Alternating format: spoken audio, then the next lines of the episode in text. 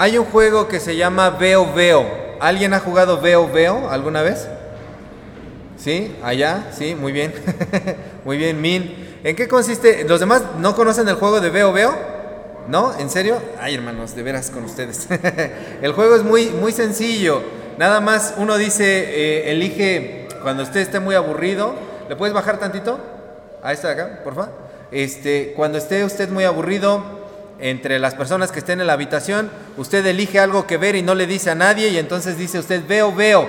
Y los demás le preguntan, ¿qué ves? Y entonces uno empieza a describir eso que usted está viendo, tratando de que la otra persona no, no adivine. Por ejemplo, yo les voy a decir ahorita algo que estamos aquí. Veo, veo. Y ustedes me preguntan, ¿qué ves? Veo, veo. Veo algo que comienza con R. ¿Qué es? Reclinatorio, no, a ver, les doy otra pista. Pregúntenme de qué color es, pregúntenme cosas para saberlo. ¿De qué color es? Tiene color negro. Eh, redonda. Para dar el tiempo. Ah, ahí está el reloj, ¿sí? Ok, eso es veo, veo, así se juega veo, veo. Y uno puede decir, este, cuando estamos haciendo este tipo de juego, que los demás intentan descubrir qué es lo que uno está viendo eh, ¿cómo es que puede ser tan difícil a lo mejor o tardamos en adivinar qué es lo que el otro está viendo si estamos en la misma habitación? ¿Cómo es que eso puede llegar a ser un juego o algo de entretenimiento o difícil adivinar qué es lo que la otra persona ve si estamos en la misma habitación? Bueno, pues es que todo depende de dónde estés enfocando tu visión, hacia dónde estés enfocando tu mirada. De eso va a depender qué tan fácil o qué tan difícil sea el juego de veo veo. Y este juego de veo, veo, algo similar es lo que le está pasando aquí al profeta Habacuc. Ahí Biblias abiertas, por favor, Habacuc 1 y Habacuc 2 fue lo que leímos, uno del 1 al 3 y después 2 este, del 2 al 4 fue lo que leímos. En la serie de predicaciones de los días jueves de este, culto de oración ya vimos eh, las oraciones sinceras. La serie se llama Un corazón de oración y vimos las oraciones sinceras. Y una de, las oraciones sinceras que repasamos es la oración de Habacuc que estamos leyendo aquí, porque si usted se da cuenta, en los primeros tres versículos del capítulo 1, Habacuc le está reclamando a Dios que lo hace ver la depravación y los horrores que está enfrentando su generación. Y Habacuc no se anda este, por las ramas, ¿verdad? Dice, ¿hasta cuándo, oh Jehová, clamaré y no oirás y daré voces a causa de ti, de la violencia y no salvarás? ¿Por qué me haces ver iniquidad y haces que vea molestias, destrucción y violencia están delante de mí y pleito y contienda se levantan? El profeta Habacuc está diciendo que Dios le está haciendo ver todas esas cosas, un mundo depravado, destruido, violento, y lo está diciendo porque en su época había una nación que se llamaba los asirios y los asirios están azotando al pueblo de Israel. Están azotando al pueblo de Israel. Y por eso es que hay tanta violencia y tanta muerte en ese lugar. Pero la respuesta de Dios, que ya no lo leímos después de, ese versículo 3, la respuesta de Dios es sorprendente porque el profeta Habacuc está diciendo, ¿por qué me haces ver esto? Lo que estoy viendo es horrible. ¿Por qué veo tantas cosas malas? ¿Por qué veo los noticieros y hay tanta destrucción, muerte, descuartizados, guerra, perversión? ¿Por qué? Y lo que Dios le responde a Habacuc es bastante sorprendente porque le dice, y espérate, porque no has visto lo peor, Habacuc. Todavía no ves lo peor, prepárate Amárrate el cinturón de seguridad porque viene algo aún más grande, Habacuc. Todavía no lo ves. Y entonces allá Habacuc se podría estar preguntando, pero ¿qué clase de respuesta es eso? Yo me estoy acercando a Dios porque tengo necesidad, porque veo horror y lo que me dice Dios es que viene algo peor. Habacuc está diciendo, veo, veo, ¿Qué ves, Habacuc? Veo a mi pueblo destruido, veo a mi pueblo invadido, veo asesinatos, guerra, hambre, muerte. Y no te veo a ti, Dios. Tú no respondes. ¿Hasta cuándo? ¿Pueden ver por un momento lo que está diciendo Habacuc? Véanlo, visualícenlo. ¿Qué pensamos nosotros como seres humanos cuando ocurren cosas así? Cuando nos asomamos a las noticias, cuando nos enteramos que a un vecino, a una vecina, le secuestraron a un familiar, que hubo un asesinato, que hubo una muerte, que hubo un robo, que hubo una extorsión, un secuestro. Llegamos a pensar, ¿dónde está Dios? Y el dilema de la humanidad y de muchas personas que no creen en Dios es este. ¿Por qué si Dios existe hay tanta maldad en el mundo? ¿Por qué hay tanta maldad en el mundo si Dios existe? Y este es el dilema que un filósofo llamado Epicúreo planteó algún día, el dilema de Epicúreo. Dice, si Dios puede acabar el mal, tiene el poder de acabar el mal y no quiere, Dios es malo. Pero si Dios no puede acabar el mal, pero sí quiere, entonces Dios no es todopoderoso.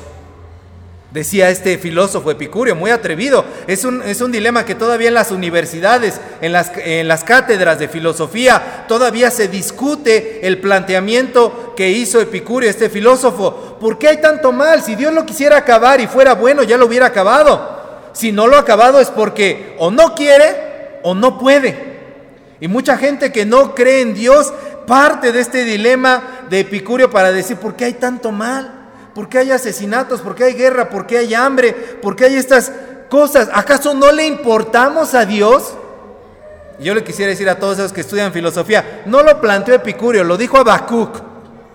Habacuc primeramente lo plantea y lo dice y dice, ¿no te importamos? ¿Por qué no te veo? ¿Por qué me haces ver todas estas cosas? ¿Por qué no actúas? ¿Por qué no vienes de una sola vez y acabas con el mal? ¿Qué estás haciendo frente al mal, Dios? Y es lo que nos recriminan muchas veces a los cristianos, los ateos, ¿verdad? Pero sigamos viendo, vamos a poner nuestros ojos, vamos a ver. Dios le dice a Habacuc, viene una destrucción mayor, porque después de los asirios viene otra nación, Habacuc que los van a destruir a ellos y que van a hacer destrucción aún mayor. Esta nación es la nación de los caldeos, o sea, de los babilonios. Los babilonios van a acabar, van a arrasar con los asirios, Habacuc. Ellos van a destruir todavía más. Y decíamos, ¿qué significa esta, esta respuesta de Dios? ¿Por qué Dios le dice al profeta eso? Lo que Dios le está diciendo al profeta es, mira, mientras los asirios creen que lo tienen todo, que ya lo lograron todo, que los derrotaron a ustedes y por tenerlos sometidos a ustedes ya han triunfado, no ven que en lo secreto, en lo oculto, donde ellos no pueden ver, se está gestando un ejército aún mayor, más poderoso, más letal, más mortífero, que va a terminar por destruirlos a ellos. Porque aunque tú veas mucho mal a Habacuc, el mal solamente sabe crecer, reproducirse y aumentar. Pero no Habacuc. Tranquilo. Eso no significa que el mal tiene la victoria. Al contrario, eso significa que el mal está acabando su propio pozo está acabando su propia derrota, porque como el mal solo sabe aumentar, aumenta para destruirse a sí mismo, de formas mayores, de formas peores. Y después de los caldeos, Habacuc, vienen otros, y otros, y otros, y otros, y otros, hasta que llegamos a nuestra generación. Cada imperio dominante, cada nación poderosa ha sido peor que la otra. Y la pregunta de Habacuc sigue en el aire, pero entonces Dios, ¿no vas a hacer nada para detenerlos? ¿No vas a detener todo este mal? Y Dios le responde en el capítulo 2, escribe la visión, porque aunque tarde, se cumplirá. No tarda Habacuc, escríbela, porque aunque tú veas los días transcurrir y veas cómo las hojas del calendario caen y sigas viendo las noticias que hay cosas malas en el mundo, mi promesa no tardará, Habacuc. Ten paciencia. Anímate a pesar de la muerte y del caos que ves a tu alrededor, porque el justo por la fe vivirá. Habacuc, hay cosas que tú no ves. Deja de hacerle tanto caso a lo que ves con tus ojos, porque el mal ya te nubló la vista, el mal ya te ensegueció a Habacuc, y aunque tienes los ojos abiertos, tú no ves. ¿No ves que los asirios van a ser destruidos por otros que se llaman los babilonios? ¿No ves que esto viene el día de mañana? Y tampoco me ves a mí que te traigo un mensaje y que estoy actuando con esperanza en medio de la descripción. Pero escríbelo para que no se te olvide y cuando lo tengas ahí escrito lo puedas ver. Ve la promesa que te estoy dando para que cuando tú lo veas escrito, te animes, tengas ánimo. ¿No ves tampoco, Habacuc, que mi salvación se aproxima? Está llegando mi salvación. Y esos malvados van a ser destruidos. ¿Y no ves, Habacuc, tampoco que los justos viven por la fe? Entonces dime, querido Habacuc, le dice Dios al profeta, ¿qué es más importante? ¿Lo que ves o lo que no ves? Porque lo que no ves es más grande que lo que tú ves. Tanto lo malo como lo bueno. No ves, tú ves un mal, pero atrás hay un mal mucho más grande. Y tú no ves el bien, pero atrás viene el bien que es mucho más grande. Viene mi salvación. Habacuc, necesitas limpiar tu mirada. Necesitas mirar para otro lado, enfocarte en otra cosa. Habacuc, es más importante lo que tú no ves. Así que hermanos, la palabra de Dios en esta hora nos habla a nosotros, hermana, hermano, hoy mira a tu alrededor y dime, ¿qué ves? ¿En qué estás enfocando tu mirada? Porque aunque todos estamos ahorita en el mismo lugar, cada uno de nosotros está viendo a un lado diferente. Uno puede estar viendo el altar, otro el púlpito, otro está viendo al pastor, otro está viendo otras cosas, todos estamos viendo para todos lados. ¿Y no es cierto que a veces en nuestra casa y en nuestra familia ocurre de esa manera? Todos vemos los problemas que enfrentamos dentro de nuestros hogares de distintas formas. Todos lo vemos de manera diferente. Y si no me cree nada más, empiece a platicar con sus familiares cuál es el problema y ájale, agárrate, porque cada quien tiene una visión diferente. Y a veces uno podría decir, bueno, yo pensaba que era esto y no me había dado cuenta de lo que me están diciendo mis hijos.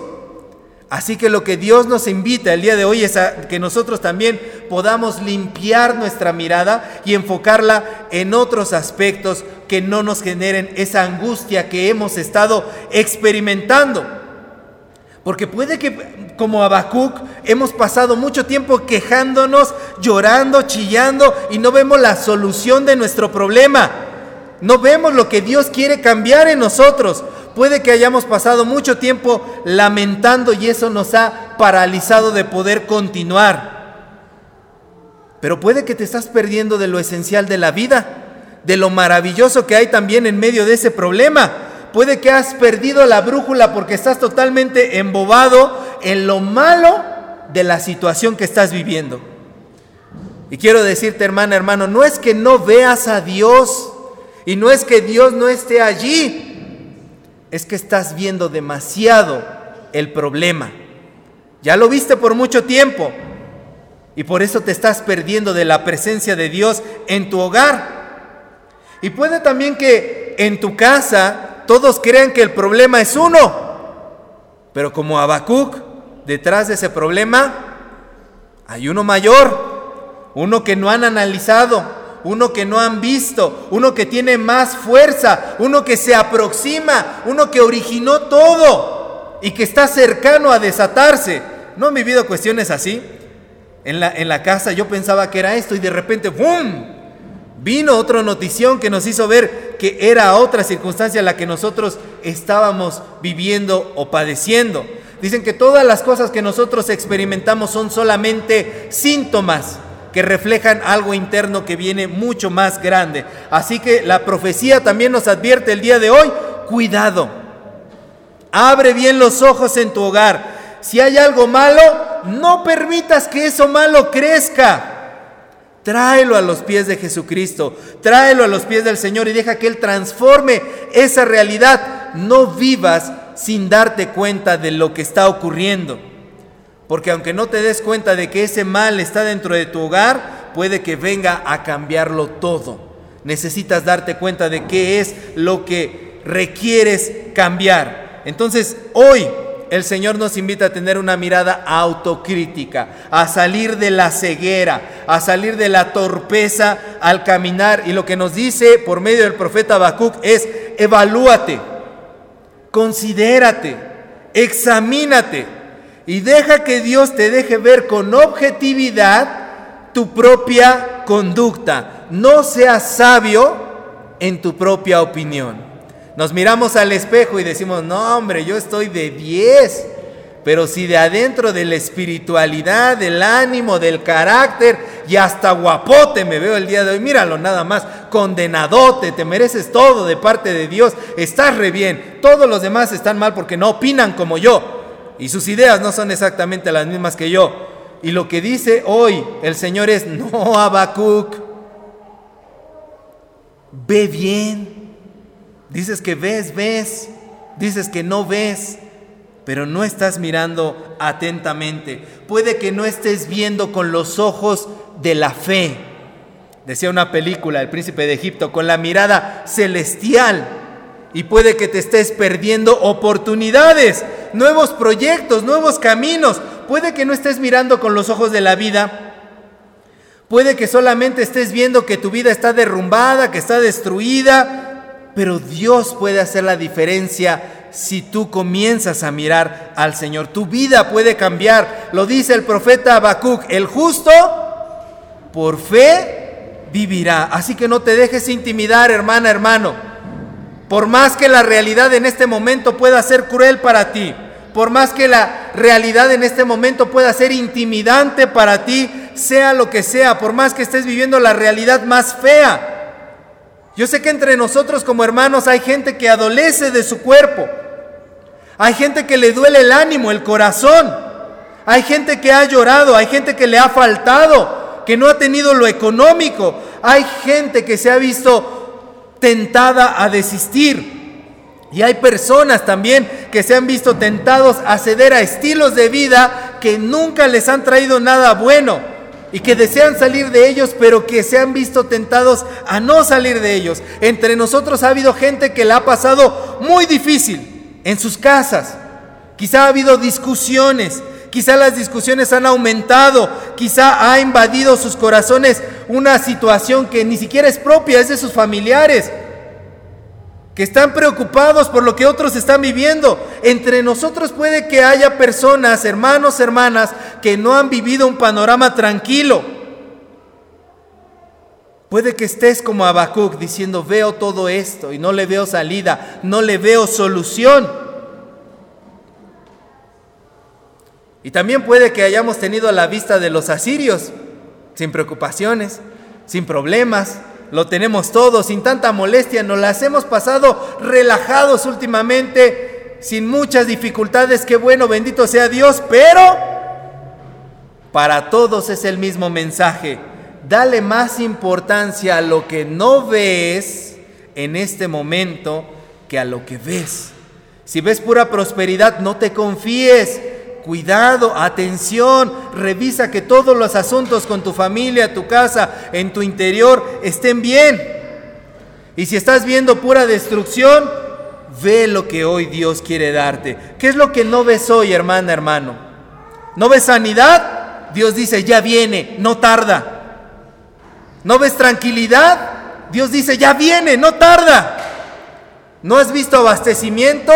Dios dice, ya viene, no tarda. ¿No has visto soluciones? Dios dice, ya viene, no tarda. Lo que sea que no estés viendo el día de hoy, el Señor dice, la promesa no tarda, escríbela, pon atención a lo que está escrito y velo y cobra esperanza. Y si solamente estás viendo cosas buenas, tampoco te dejes deslumbrar por lo que estás mirando. Detrás de cada cosa puede haber muchas otras que no estás contemplando. Y eso te ha hecho perderte de la presencia de Dios. Hermanas, hermanos, dejemos de dar tanto valor a lo que vemos en estos momentos. Y comencemos a darle valor a la mirada de la fe, a lo que nosotros no vemos, porque solamente así vamos a poder mirar en verdad y en realidad. Y esa es la fe del cristiano que hoy el Señor le ha abierto los ojos. Cantábamos al inicio de la alabanza, abre mis ojos, quiero ver.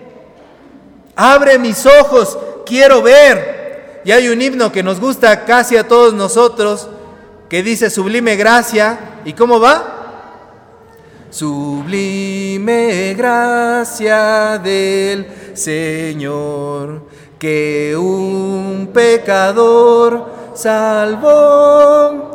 Fui ciego más, hoy miro yo, perdido y él me halló. ¿Quién es el que ha dado la vista al hombre? ¿Quién es el que nos hace ver lo que no hemos visto? ¿Quién es el que limpia nuestra mirada y nos quita la ceguera? Si no es nuestro Señor Jesucristo. Hoy vamos a pedirle a nuestro Señor que nos quite las escamas de los ojos y que nos permita ver lo que hasta el día de hoy no hemos visto, sea bueno o sea malo. Si es malo, para poner manos a la obra y si es bueno, para cobrar esperanza. Amén. Póngase de pie, hermana, hermano. Y si hoy usted ve lo que Dios quiere mostrarle, cierre sus ojos y vamos a orar. Dios de misericordia, Dios de amor, abre nuestros ojos, Señor Abre nuestros ojos, Padre. Déjanos ver. Déjanos contemplar, Señor, tu rostro. Déjanos ver en lo que hemos estado mal. Déjanos contemplar, Señor, en lo que nos hemos equivocado. Señor, déjanos ver nuestros propios errores. Déjanos ver, Señor, en lo que hemos fallado a quien hemos insultado, Señor, a quien hemos ofendido, con quien nos hemos apartado, con quienes hemos estado peleados, Señor. Déjanos ver, Señor, en qué hemos estado mal, porque no toda la culpa, la responsabilidad la tienen ellos, Señor. Perdónanos, Señor, cuando hemos dicho palabras ofensivas, cuando hemos insultado a otros, Señor, cuando nos hemos comportado de maneras incorrectas. Perdónanos, Padre. Perdona nuestros pecados, Señor.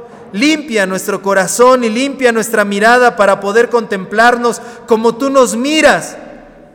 Y tu mirada es la mirada de un Padre de amor, Señor. Ayúdanos a ver lo que no ha estado bien dentro de nuestro hogar para poder tomar las decisiones correctas. Ayúdanos a mirar, Señor, como tú quieres que miremos para poder ir en el rumbo correcto. Tú que nos has rescatado, tú que nos has salvado, tú que nos has liberado, Señor. Permítenos vivir en esa paz y en esa armonía, Señor. Y que si el día de hoy nuestra vida está con dificultades, podamos verte a ti, Señor. Lo que no veía el profeta, lo queremos ver nosotros, Señor. Y es a ti. Te queremos ver a ti, Señor, en nuestras vidas, transformando nuestras realidades, cambiando nuestros hogares, cambiando nuestras relaciones interpersonales y haciendo, Señor, una nueva criatura dentro de nosotros. Queremos ser esos bebés recién nacidos que tienen ojos nuevos, que no ven viciadamente, Señor, que no ven con odio, que no ven con rencor, que no ven a los demás y piensan en todas las cosas malas que han hecho, sino que te miran a ti, Señor. Limpia nuestros ojos, abre nuestros ojos queremos verte, Señor. Te alabamos y te glorificamos en Jesús. Amén.